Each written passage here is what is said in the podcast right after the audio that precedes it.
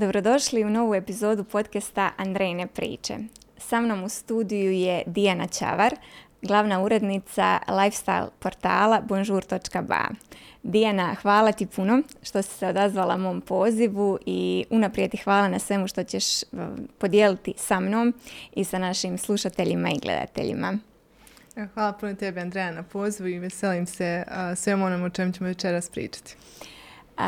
Hvala ti. E, za početak, e, ja bih htjela da malo čujemo više o tebi, mhm. o tvojim današnjim ulogama i o tome kako je cijela tvoja priča zapravo počela na tada modnom portalu modamo.ba.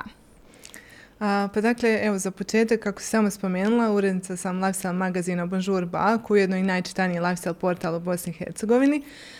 Govorit o mom putu, moram reći da sam zapravo studirala pravo, da sam još tijekom studija nekako započela svoje prve korake u svijetu medija, ali da nemam niti jedan dan prakse kao pravnica. kada pričamo o mom putu od, ajmo to tako reći, od novinarke do urednice, mogu reći da sam nekako svoje prve korake napravila još u srednjoj školi.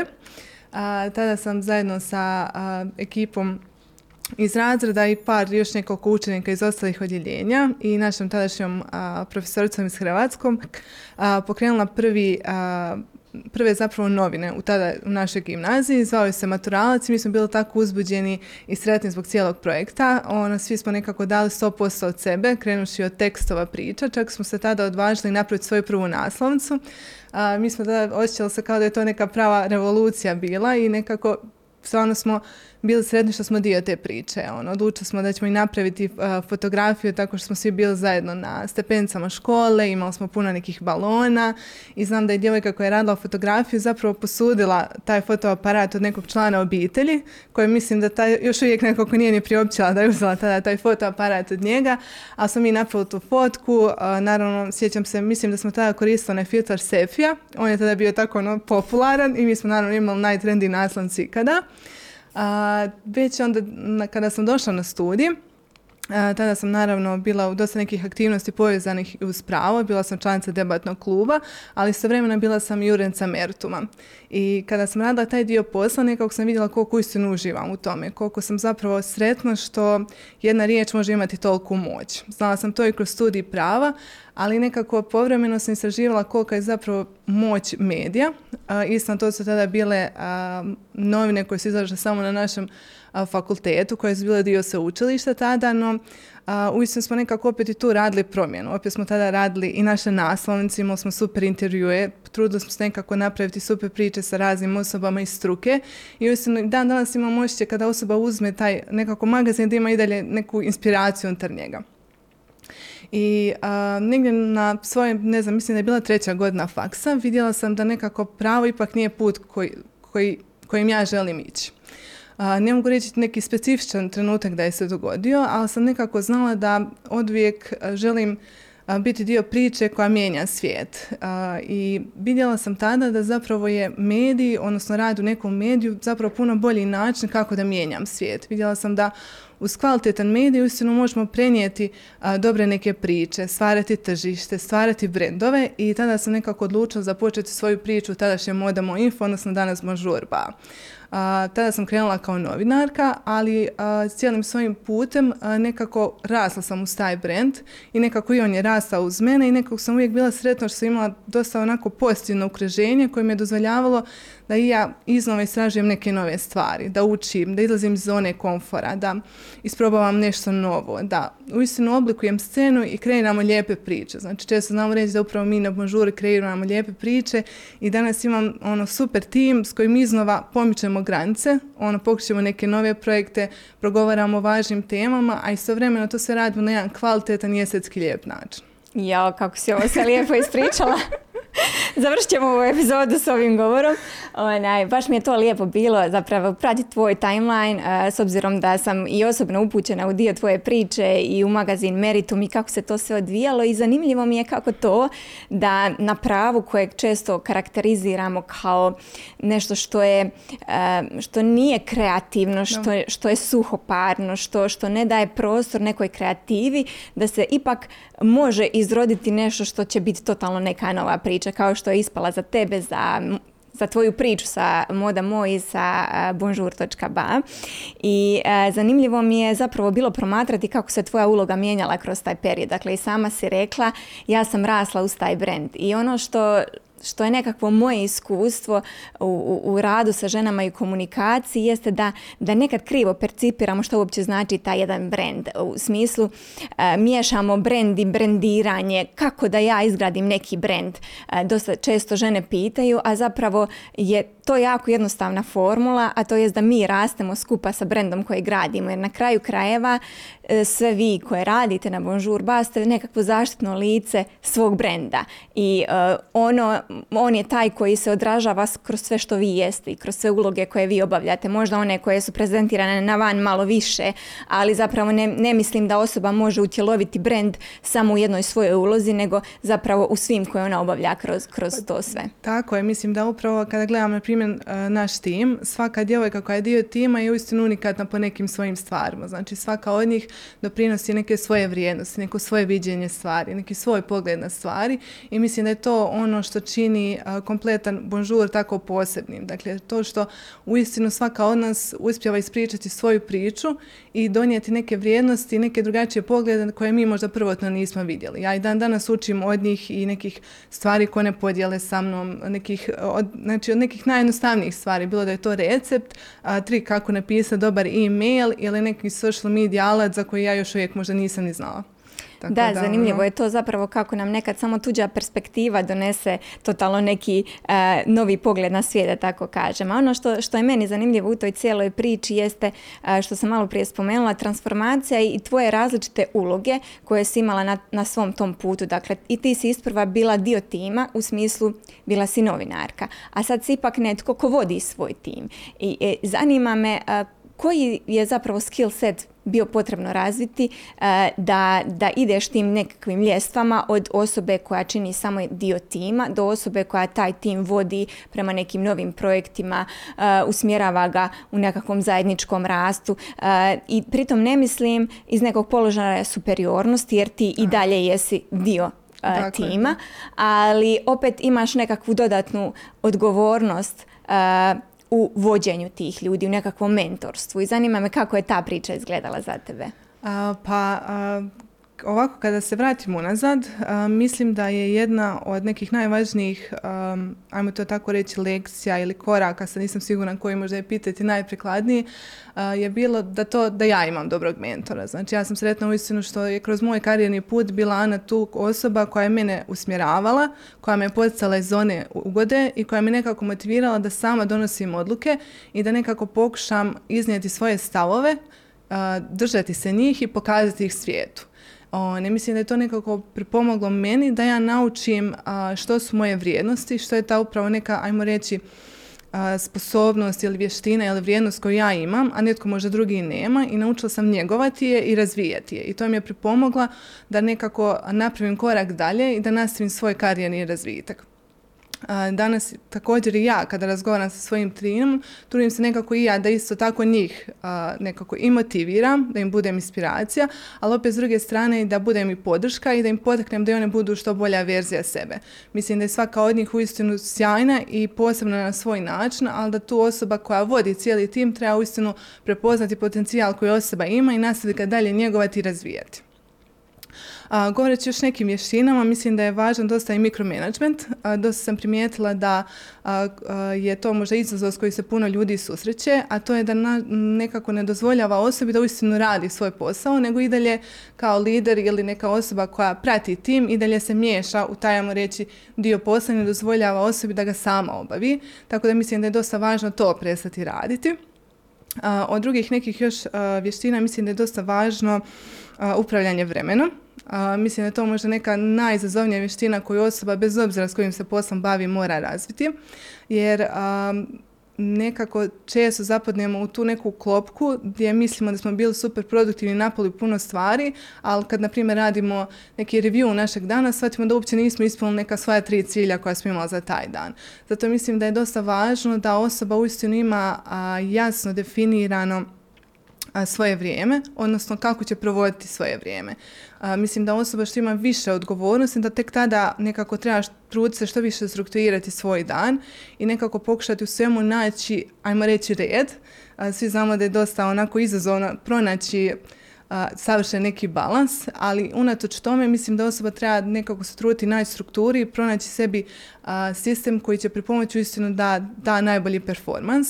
Naprimjer, ja sam uvidjela da je meni za moj radni dan važno da uistinu imam tri cilja za dan koja moram ispuniti taj dan, da moram imati strukturu u smislu kada ću odgovarati na mailove, kada ću imati sastanak s timom, kada ću biti najkreativnije i raditi najkreativnije zadatke i to mi je uistinu pripomoglo da ja prepoznam kada sam najproduktivnija i kako da svoje vrijeme i ono zbog čega ja jesam tu uistinu nekako na najbolji način iskoristim. Tako da evo, rekla bih da su to možda onako neke prve vještine koje mi onako dolaze na um kao najvažnije u cijelom tom nekom procesu onaj, vođenja tima. Baš mi je drago da si se spomenula ova dva segmenta, s jedne strane inspiracije i motivacije i nekog role modela, a s druge strane tog upravljanja vremenom, jer mislim da je to nešto što nije vezano isključivo samo za poduzetništvo, nego za apsolutno sve uloge u našem životu. Ja to često vežem i sa poduzetništvom i sa majčinstvom, jer nekako mislim da je to set vještina koje su primjenjive na oba polja i često e, žene znaju to govoriti kako da se motiviram, kako da se inspiriram, nedostaje mi motivacije, nedostaje mi inspiracije, ali ja nekako e, u nju ne vjerujem previše. U smislu, ne vjerujem da je inspiracija i motivacija nešto što možemo apsolutno imati u svakom trenutku u svom danu ako je ona uvjetovana nečim što dobivamo izvana. Ja nekako vjerujem da tu inspiraciju i motivaciju uvijek možemo naći unutar sebe ako stvarno dobro poznajemo svoje zašto, odnosno zašto smo krenuli u nešto. I ja sam sigurna e, da e, žene koje e, rade na, na portalu, odnosno magazinu Bonjour Ba, imaju to u sebi jer tako kreativan posao je jako teško raditi ako je on uvjetovan vanjskim utjecajima, odnosno kako žene kažu, evo tipa ako e, nastoje redovito vježbat pa kažu jo danas sam nešto prehlađena, danas nisam motivirana za vježbat, danas mi pada kiša, ono ne da mi se ići do teretane, treći dan evo dijete mi se malo prehladilo pa ipak mi se ne da.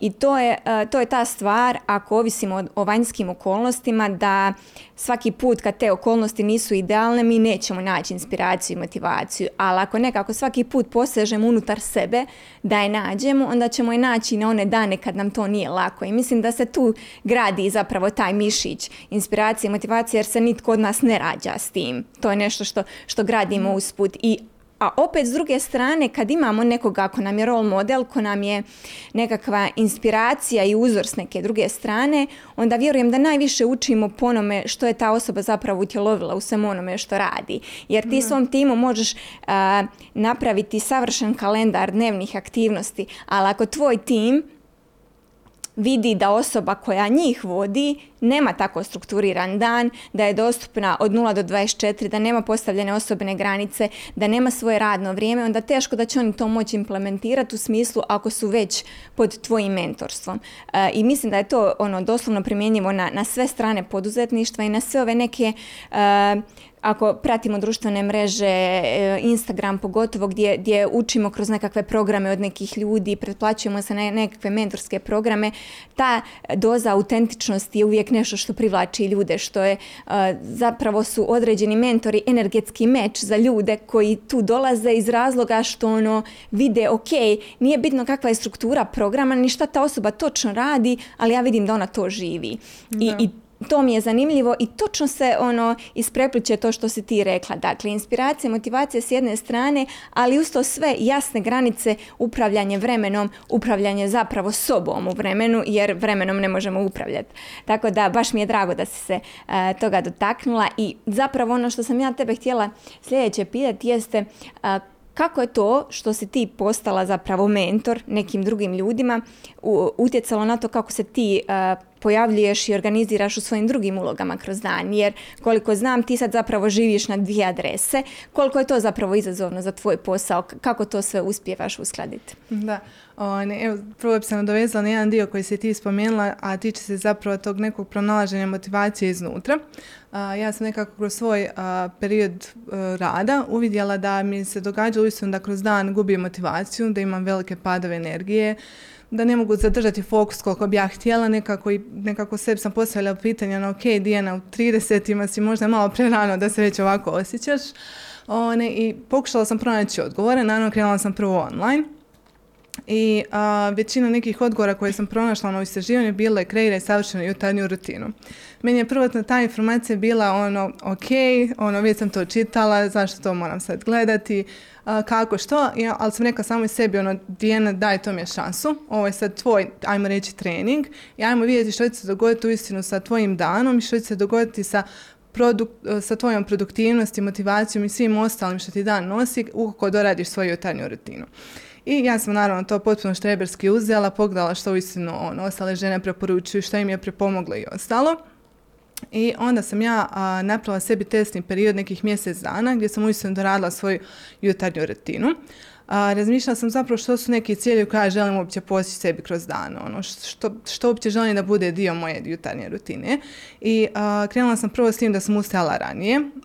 znala sam da to odmah znači doradu moje večernje rutine, jer sigurno, kako smo nekad i ranije razgovarali, znači ne možemo se ustati u šest ako smo legli u jedan. Mislim, možemo, ali definitivno nećemo se buditi sa istom razinom energije. I onda sam razmišljala što je to zapravo koje su zapravo aktivnosti koje ja uistinu želim unijeti u tu svoju jutarnju rutinu, koja možda ne stižem kasnije, a koji će uistinu utjecati na moj performans na poslu. I ja znam, ovaj, uvijek sam bila zaljubljenik u skincare, ali vrlo često bi sve te korake uh, skincare rutine ono nekako brzala, ono nekako gotovo kao da to samo da skinem s liste. Ja sam rekla ok, sad ćeš ustati dovoljno rano, da ujutro uistinu uradiš sve te korake skincare rutine koje uistinu voliš i uzeti sebi vremena za to. I ja sam uistinu tada dodala sebi to u rutinu i uzela sebi dovoljno vremena da uistinu uživam u svakom proizvodu kojeg sam ja na kraju birala za sebe i koji nekako željela sam sebi darovati tu neku određenu njegu, a do sada to nisam radila. Onda isto tako vidjela sam da imam ono, intenzivne padove energije kroz dan. Shvatila sam da jednostavno nisam svom tijelu dala dovoljne energije. Znači nisam davala odnosno dobru energiju.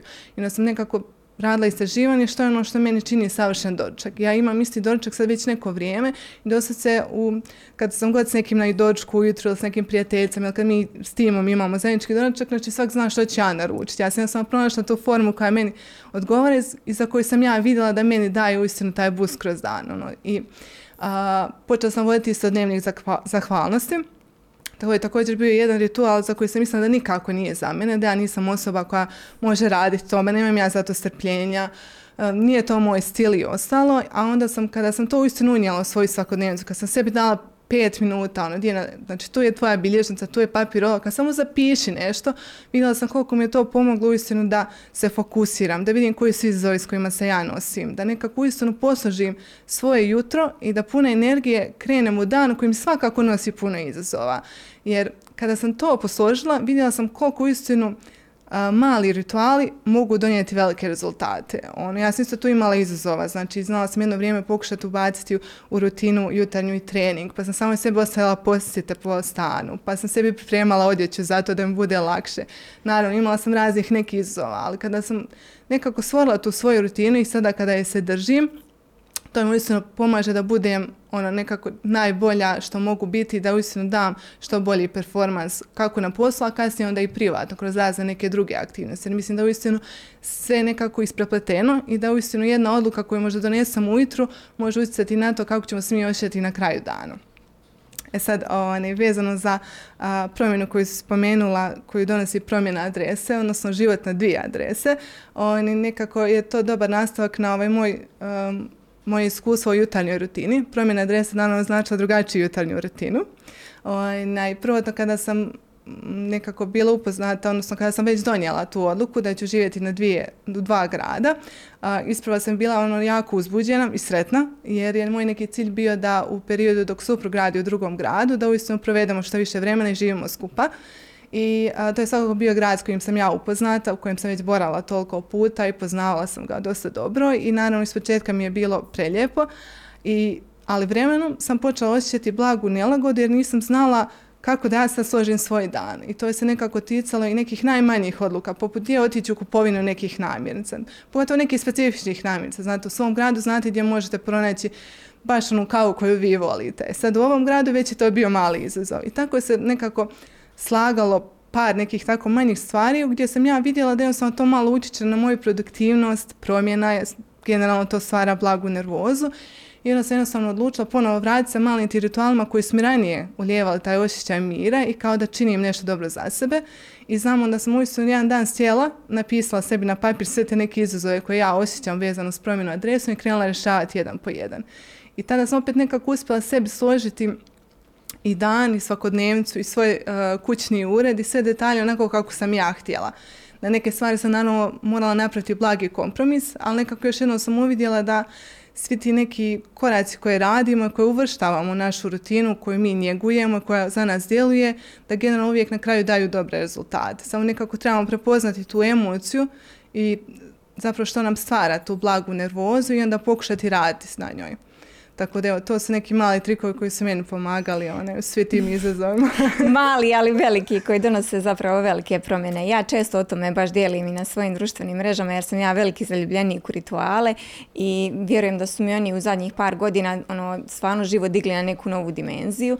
Ja sam uvijek bila zaljubljenik u jutra i u zapravo miris jutra, u, u e, kristalnu jasnoću jutra, u izlaske sunca, ali nekako e, u jednoj sezoni života sam taj dio morala malo ono zapostaviti jer sam bila posvećena uh, svojoj ulozi mame koja je od mene zahtijevala budnost u neka druga doba, tako da nisam mogla baš biti toliko prisutna, ali već kad sam se vratila na svoj posao i kad sam već vidjela da, da, da su ti rituali nešto čemu se ja stvarno želim vratiti jer je to ono što mi daje energetski boost ujutro, jedva sam dočekala formirati ih sebi. I ono što si ti spomenula, imala si različite vrste isprobavanja u tom periodu dok nisi saznala šta je tvoja idealna jutarnja rutina.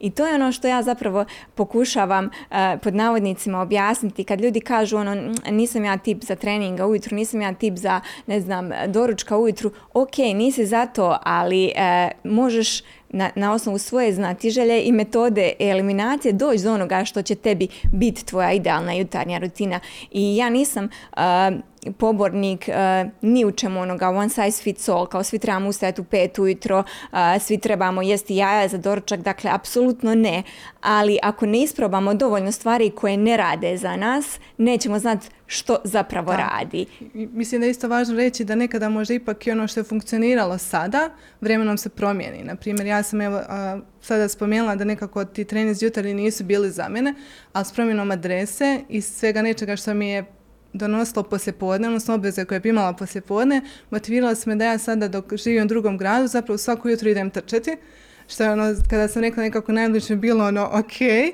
ali sam ja vidjela da mi to sad donosi radost i da mi uistinu pomaže da ja ujutro se restartam i da osjetim da sam radila nešto još dobro za sebe. I onda sam i na tijekom posla, ali poslije posla sretna jer ono znam, ok, radila sam ček na toj stvari, ono, ok, you did it. Tako da, da i baš ta, ono, sebi doneseš emociju, svoje tijelo koja te nosi kroz dan. I, I, zapravo je to jako, jako važno da, da pratimo sebe i sezone života u kojima se nalazimo. Nekad jutarnje trčanje nije bilo nikakva opcija za tebe, ali da si ti to potisnula, odnosno možda taj neki poriv, neki nađ koji ti se javio kad si, it's a kad si promijenila adresu, da nisi sebi dala priliku to jedno jutro da otrčiš jedan krug ili preš, prošetaš ili bilo šta, ne bi znala da je to nešto što treba tvom tijelu u ovoj sezoni. Tako da e, za mene je to uvijek metoda. Ja nekako te svoje jutarnje rituale isto imam osjećaj kao da oni rastu skupa sa mnom. Da nije u svakoj sezoni isto. Ja sam od nedavno počela, uh, od kad su ovo počele toplije temperature i odnosno više temperature, toplije vrijeme, uh, shvatila sam da mi ubrzo ujutro baš paše na brzinu se baciti pod tuš koji je ono relativno hladan i da me to ono instant razbudi i da doslovno osjećam polet u pet i po ili u šest ujutro ovisno kad se dižem i da ono doslovno e, mi donese nekakvu jasnoću zimi kad ono sva želim biti ušuškana u krevet što duže da mi je toplo, to nije opcija za mene. Ali da se nisam testirala jedno jutro kad mi je čisto, čisto došla ta znatiželja, ono kako bi bilo da se sad bacim potuš, ne bi znala da mi sad to donosi nekakvo takvo zadovoljstvo. I dosta često mi znamo, malo prije tvoja priča o dnevniku zahvalnosti na to podsjetila, povjerovati nekoj svojoj staroj misli. U smislu kao ja nisam osoba koja e, vodi dnevnik zahvalnosti. Ali kako znaš? To je čisto tvoja misao, neko uvjerenje koje si stekla ili stekao tijekom godina odrastanja, ali nikad si nisi dao priliku u nekakvim godinama kojim si sad saznati jesi li ti ta osoba, odnosno za to. I to možda neće biti odmah prvi dan e, čisto klik, ono kao ja sam sad osoba koja zna ispisati e, tri stranice zahvalnosti. Možda će to prvi dan biti ono doslovno ustala sam se, dišem. Znači, ono, tako neke banalne stvari koje nekad zanemarujemo zapravo su jako bitne. I ono što neke ljude ono ka, spriječava u tome kao ba ne da se meni, nisam ja od papira i olovke, ono ok, mobitel ti uvijek negdje tu oko tebe, svaki mobitel skoro ima neku, neke opcije bilješke ili novca, mm. ono utipkaš neku rečenicu ili nešto što ti je ostalo od toga dana, neki izazov s kojim si se dobro ponijela, neki high five samoj sebi. E, nekad zapravo nismo svjesni koliko tih nekih sitnih trenutaka u danu mogu odlučiti uh, u kojem smjeru će se dan odvijeti za nas. Mm. I uh, zapravo što je, što je meni u tome svemu procesu jako važno jeste da, da budemo ti koji će spremno prihvatiti to da možemo promijeniti mišljenje i da neke stvari koje smo prije radili ono, nisu zacrtane u kamenu. I meni je to uvijek zanimljivo promatrati kod male djece koja su zapravo ono toliko prisutna u sadašnjem trenutku da za njih kao da ono ne postoji vrijeme u smislu prošlo, sadašnjost, budućnost, sve je ovdje i sada. I ono situacija danas, e, moji su se dječaci nakon što su došli iz vrtića kupali u nekakvom bazenčiću na, na balkonu i e, mlađi je u jednom trenutku vidio mene kako ručam i rekao mama ja želim jesti really i ono, izišao i mi smo ga posušili ja govorim njemu ono, evo, hoćeš jest, mama ti je stavila, a on samo kaže, ne, ja se idem kupat. I samo se vrati i opet se potopi i to je to. Znači ti to ne, ne možeš zamjeriti, ali on je, on je postupio onako kako se on u tom trenutku osjeća. Mm. Ali zapravo taj segment mi često vođeni e, životom, brzinom, stresom i svime time zanemarujemo, a mislim da je jako bitno prepoznat sebe i svoje želje u trenutku. Da, i stalno raditi na njima i slušati ih i razvijati ih, tako da... A, drago mi je baš da smo se dotakli ove teme jer je to nešto oko čega ja odmah dobijem neki energetski burst, ono kao moram sad to sve ispričati, podijeliti. A zapravo ono o čemu sam još htjela razgovarati s tobom jeste ono s čime se većina poduzetnica, odnosno žena koje se otisnu na nekav put koji nije toliko konvencionalan, zapitaju kako se nositi sa nelagodom i sa nesigurnošću i sa nekakvim izazovima koji se javljaju putem oko kojih nismo još izgradile sigurnost. Odnosno, ono, evo, ti imaš iskustva u radu s klijentima, u radu e, sa, na nekim možda ponudama, projektima koji, s kojima se nikad prije nisi susrela. E, što je ono što ti sebi sama u samom startu kažeš, s čime krećeš kad krećeš u nekakve nove stvari? Kako sebi stvaraš sigurnost u stvarima s kojima još nisi imala doticaj. Mm, da. Ono, dok ti to se govoriš, odmah mi ono, u glavi ono, javlja se misao koju sam ja dobila, a to je uvijek ćeš nešto raditi po prvi put. Znači ja sam znala, ono, kada dobijem neki tako zadatak, ono, budemo, ono, prva moja misla je naravno, ali ovo radim po prvi put, šta sad da radim? I, ono, i tad sam dobila taj komentar i mislim da je to neka najbolja lekcija koju sam mogla dobiti. Ovaj, nitko od nas ne može znati sve i nitko od nas ne zna savršeno rješenje po meni ono što je važno u tom trenutku jeste da uistinu ono, prihvatiš taj zadatak i da nekako vidiš ako nešto ne znaš kako možeš dobiti te informacije. Ako ti misliš da tako trebaš raditi, da onda uistinu napraviš razradu, ajmo reći, te aktivnosti vidiš aha šta mi ona se nosi, pa koji je to izazov, koji su mi minusi, koji su mi plusevi. Nekako uistinu da pokušaš sebi to nekako, ajmo reći, nacrtati, ono da baš vidiš sve pluseve i minuse i da pokušaš promatranjem toga i nekako dodatnim možda učenjem i pronalaženjem informacija online pronaći najbolje rješenje. A, koliko god ponekad se trudimo, koliko god želimo ponekad biti možda i najbolje, uvijek ćemo napraviti neku grešku. Tako da u svemu tome mislim da je nekako najvažniji proces učenje i pokušaj da uistinu svakom zadatku koji dobijemo pristupimo što temeljitije i da se nekako ne bojimo pitati ili tražiti dodatne informacije online. Kada su pitanju opet neke druge strane, neke greške koje napravimo, koje često nas naravno znaju demotivirati, jer nitko nas ne voli griješiti ni na kojem segmentu. Mislim da tada uistinu trebamo prihvatiti tu grešku i vidjeti zašto se ona dogodila. Da tu ne smijemo dozvoliti da nekako naš ego pobjedi i da ono uspije nas umanjiti, nego da uistinu vidimo što je se tu dogodilo i još važnije zašto je se to dogodilo, da li je tu uistinu bio trenutak nepažnje, da li je to bio neki pokušaj gdje smo mi nešto željeli riješiti na jedan način, ali nismo uspjeli i da uzmemo to kao lekciju za kasnije. Jer samo konstantnim radom i konstantnim pomicanjem naprijed mi možemo učiti dalje i biti spremni da radimo neke novije stvari. Jer ako mi stalno radimo stvari na na isti način, mi ne možemo ni naučiti nešto novo. Mi ne možemo dobiti novi zadatak ako sve radimo isto. Ako mi želimo nove čitatelje, ne možemo dobiti nove čitatelje ako ćemo raditi iste stvari koje smo radili do sada. Tako da generalno opet se to nekako pomeni vraća na to da trebate raditi na sebi, na svom uh, karakteru, na svom znanju i stalno investirati u to i poticati sebe da uistinu uh, iznova učite nove stvari i da se ne bojite nečega samo zato što je novo. Jer promjena koliko god je strašna, istovremeno je dobra. Jer uistinu bez promjene mislim da osoba ne može rasti. Tako da nekako to je baš proces, ali proces u kojem svaka osoba na kraju generalno i uživa. Jer kad god se sjetimo, na primjer, neke nove stvari koje smo isprobali, niko se neće sjetiti svih tih možda nekih, ajmo reći, ne mogu ne nužno negativnih emocija, ali ajmo reći tih emocija koje sam stvarala blagu tremu, one nego će se sjetiti cijelog iskustva, znači svega onoga lijepoga što je donijela i na kraju lekcija koja je donijela. Tako da kada stvari pomeni promatraš na taj neki način, mislim da to onda ti dosta pomaže da što brže i što jednostavnije nađeš rješenje svog izazova.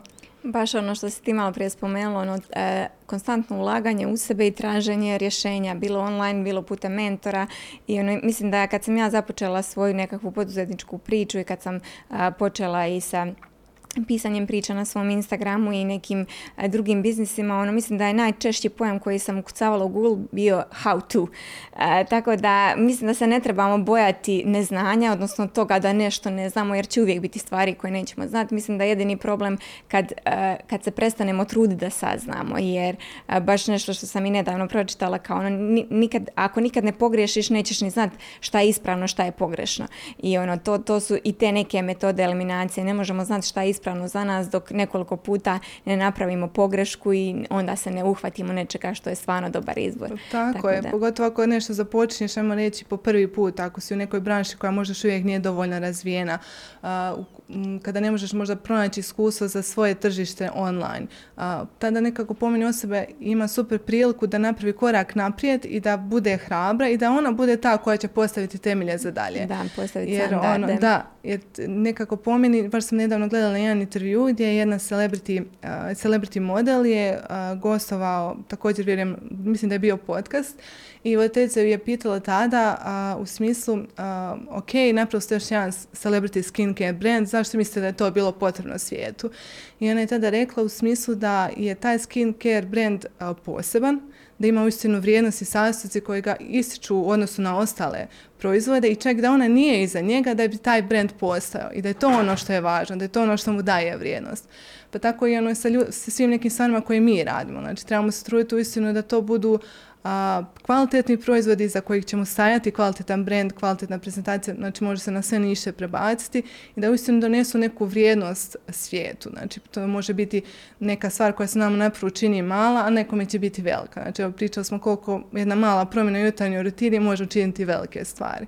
Tako da, mislim da je tu ona klopka u kojoj se često uh, uhvatimo, jeste to nekakvo podrazumijevanje. Kao podrazumijevam uh, zato što postoje 10 skin care proizvoda da nam ne treba 11. Ali možda je taj baš 11. koji će načiniti nekakvu promjenu. I možda osoba koja će isprobati taj 11. uopće nije probala ovih 10, nego želi baš taj jedan. Tako da, mislim da je taj nivo uh, podrazumijevanja dosta, kažem, česta klopka i da, da, da, se ne trebamo voditi uvijek nečim što mi znamo, što mi poznajemo, nego i onome što je možda svijetu potrebno, što možda svijet ne zna, s čim se svijet još treba tek upoznati. Tako da, A upravo kroz istraživanje te sve neke stvari možemo i dobiti i saznati. E, htjela bi još nekako e, na kraju da se osvrnemo na tvoju poruku ljudima koji će ovo gledat. E, znači, e, prošli smo kroz neke lekcije koje su tebi bile bitne, recimo na tvom poduzetničkom putovanju, odnosno na tvom putovanju i tvojim nekak, tvojoj nekakvoj osobnoj transformaciji od novinarke do urednice, ali sad ti već imaš nekakav i set vještina i svoje osobno iskustvo u, iz ove sada pozicije kad bi možda neke stvari da sad počinješ radila drugačije s obzirom da je i svijet u kojem se mi danas nalazimo drugačiji od onoga koji je bio prije deset godina, mm. drugačije su nam informacije dostupne. E, što bi ti savjetovala nekome ko se tek upušta po prvi put u nešto novo, osjeća taj unutarnji poriv, ali ne zna otkud krenuti? Što, što bi ti rekla na osnovu svog iskustva? Pa, a, pa moram reći da bi neki ono prvi savjeti bile možda neke stvari koje smo već spomenuli. To je znači po meni treba osoba prepoznati uistinu koja je ta njegova njena vrijednost koja donosi svijetu, koja čini unikatnom. O, ne, mislim da je to neka prva stvar. Druga stvar je svakako dobar tim. Mislim da bez dobrog tima znači, ni, znači ne mogu stvari funkcionirati, da ne može brand rasti, da trebate imati dobar tim koji će biti i da ćete imati nekako da ćete sa tim timom imati iskren i transparentan odnos i da nekako ćete stalno motivirati jedne druge da uistinu budu što bolja verzija sebe i da donesu te neke vrijednosti zbog koje oni jesu tu. mislim da je važan i dobar mentor. mislim da je usto važno da nekako ne uzmamo svoje greške preteško, odnosno da ih ne uzmemo preosobno, pogotovo negativne kritike i da god dobivamo neki komentar da trebamo uistinu vidjeti da li je on konstruktivan i na osnovu čega je kreiran i na osnovu toga onda dalje i ponašati se i raditi. I možda na kraju jednostavno rekla da, da budemo hrabri. Mislim, znam da se čini onako dosta izazovno to reći, posebno kada znamo da svi imamo nekako i rašte i pozadine i da imamo i rašte izazove i ostalo, ali evo, kao jedna djevojka koja je prošla od toga, ne znam, u srednjoj školi, raznih nekih izazova koje si imala, od toga da sam se nosila sa više kilograma viška, da sam često znala u sama pronalaziti rješenje svojih emocija, do toga da su me znala druga djeca zezati, nekih izazova koje sam imala na fakultetu, pa cijelog tog nekog procesa svog izlaza iz zone komfora mogu reći da je nekako ta konstantna želja za rastom i nekako pomjeranje vlastite granice ono što je najvažnije. To možete tako dobiti dosta da sami radite na svojim nekim ritualima, da pokušate razgovarati sa ljudima u vašoj blizini, da uistinu tražite informacije online. Znači uistinu danas mislim da online isto možemo pronaći toliko informacija i toliko nekih rješenja i ideja da uistinu bez obzira koji vam bio izazov i s čim se nosilo, da uvijek možete tu dobiti makar mali neki, ajmo reći, smjer koji ćete krenuti dalje. Baš mi se sviđa kako si ovo rekla i e, kako si to koncipirala jer vjerujem da je u, to, u, tim tvojim rečenicama sadržano zapravo sve što je nekome potrebno za nekakav početak. Ono, nekakva, nekakvo podržavajuće okruženje, bilo da se vi upuštate u neki biznis u kojem ćete stvarno imati tim kao što ga ima Dijana ili se upuštate u nekakve solo vode, da je bitno e, okružiti se ljudima od kojih možete tražiti savjet, od kojih možete tražiti podršku i koji će biti ona vaša e, sigurna zona, ono kao, kao kad... E, ja to ovako volim sve sebi vizualno zamišljati kao e, da se spremate na neki skok u visinu, ali uvijek znate da dole ispod ima neki tim ljudi koji drže onu vreću koja, koja odnosno napuhanu onu spužvu koja će vas dočekati, odnosno da se nećete tu slupati, da se nećete razbiti, da je svaka vaša, svaki vaš pohod na cilj siguran jer uvijek imate taj neki safety net,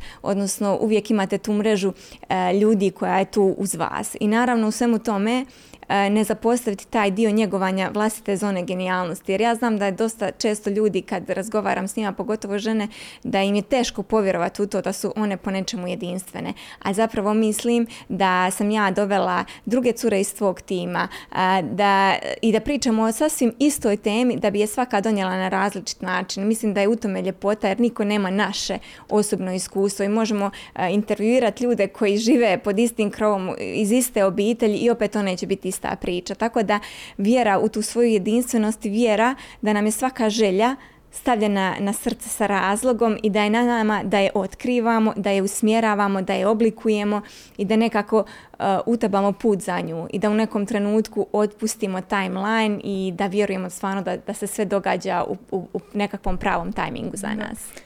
Još jedna stvar, evo dok si ti razgovarala, koja mislim da je isto jako važna, je networking. mislim da je to isto jedan ono stavlja koji smo čuli toliko puta online, ali nekako kroz moje iskustvo vidim da ga nekako dovoljno ne koristimo. Zašto? puno puta sam bila na konferenciji koje je danas u Bosni i Hercegovini, u regiji, evo, gdje god želite, pa čak i online, gdje bi osoba došla na tu konferenciju sa osobom koju poznaje, što je naravno u redu, ali bi otišla sa te konferencije sa nula novih poznanstava i sa nula upita svim predavačima zbog kojih je ona i došla tu.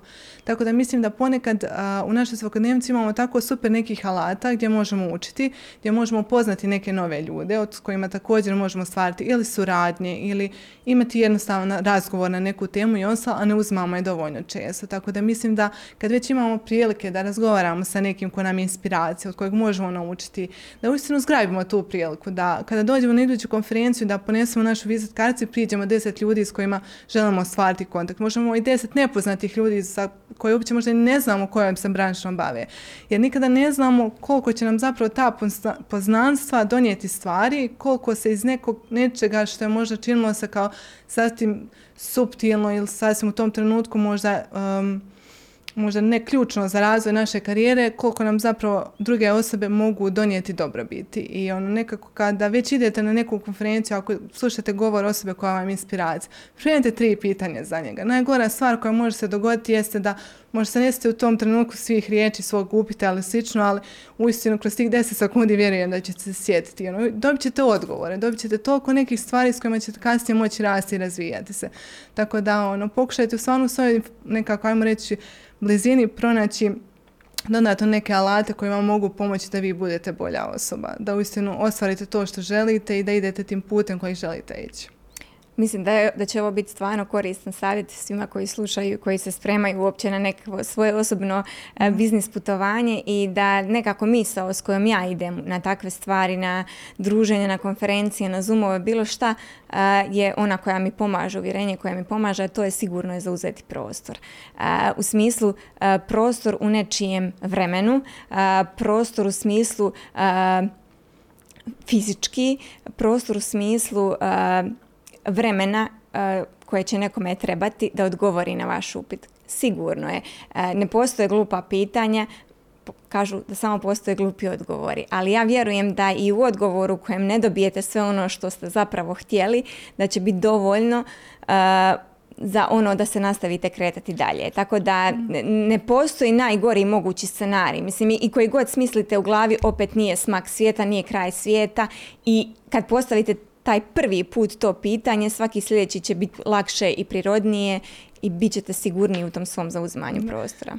Po meni, znači, ako ništa vrijednost koju će osoba dobiti je samopouzdanje. Znači, ona će znati da ona napravila taj korak, da ona znači, premostila tu svoj, ajmo reći, strah da postavi pitanje, da prva priđe drugoj osobi. Znači, već to će dati taj boost i to samopouzdanje koje će na kraju moći reflektirati u druge segmente svog života. Naprimjer, to je naprimjer jedna od vrijednosti koja mi stvarno ovaj posao donio. Znači, sve te neke vještine o kojima sam razgovarala. Samopouzdanje je uistinu nešto što mi je, što je raslo kroz svaki moj radni dan, kroz svako neko novo iskustvo, kroz svaki neki projekat koji sam imala. Tako da mislim da je zbog toga ova cijela priča odlaska na konferencija, networkinga i upoznavanja novih ljudi važna za svaku osobu bez obzira kojim se poslom bavio. Baš tako, jer mislim da je taj mišić samopouzdanja nešto što nije nešto s čime se rađamo, nešto nije što nam dođe jedan dan, drugi dan onda, nego ono što doslovno gradimo svaki dan svim onime što mi jesmo i ono zapravo skupljanjem sebi dokaza da možemo biti sve ono što mi zaželimo biti. Dijana, hvala ti puno na ovome razgovoru, hvala ti na svemu vrijednom što si podijelila ovdje s nama. Ja vjerujem stvarno da će ovo našim gledateljima, slušateljima jako puno značiti.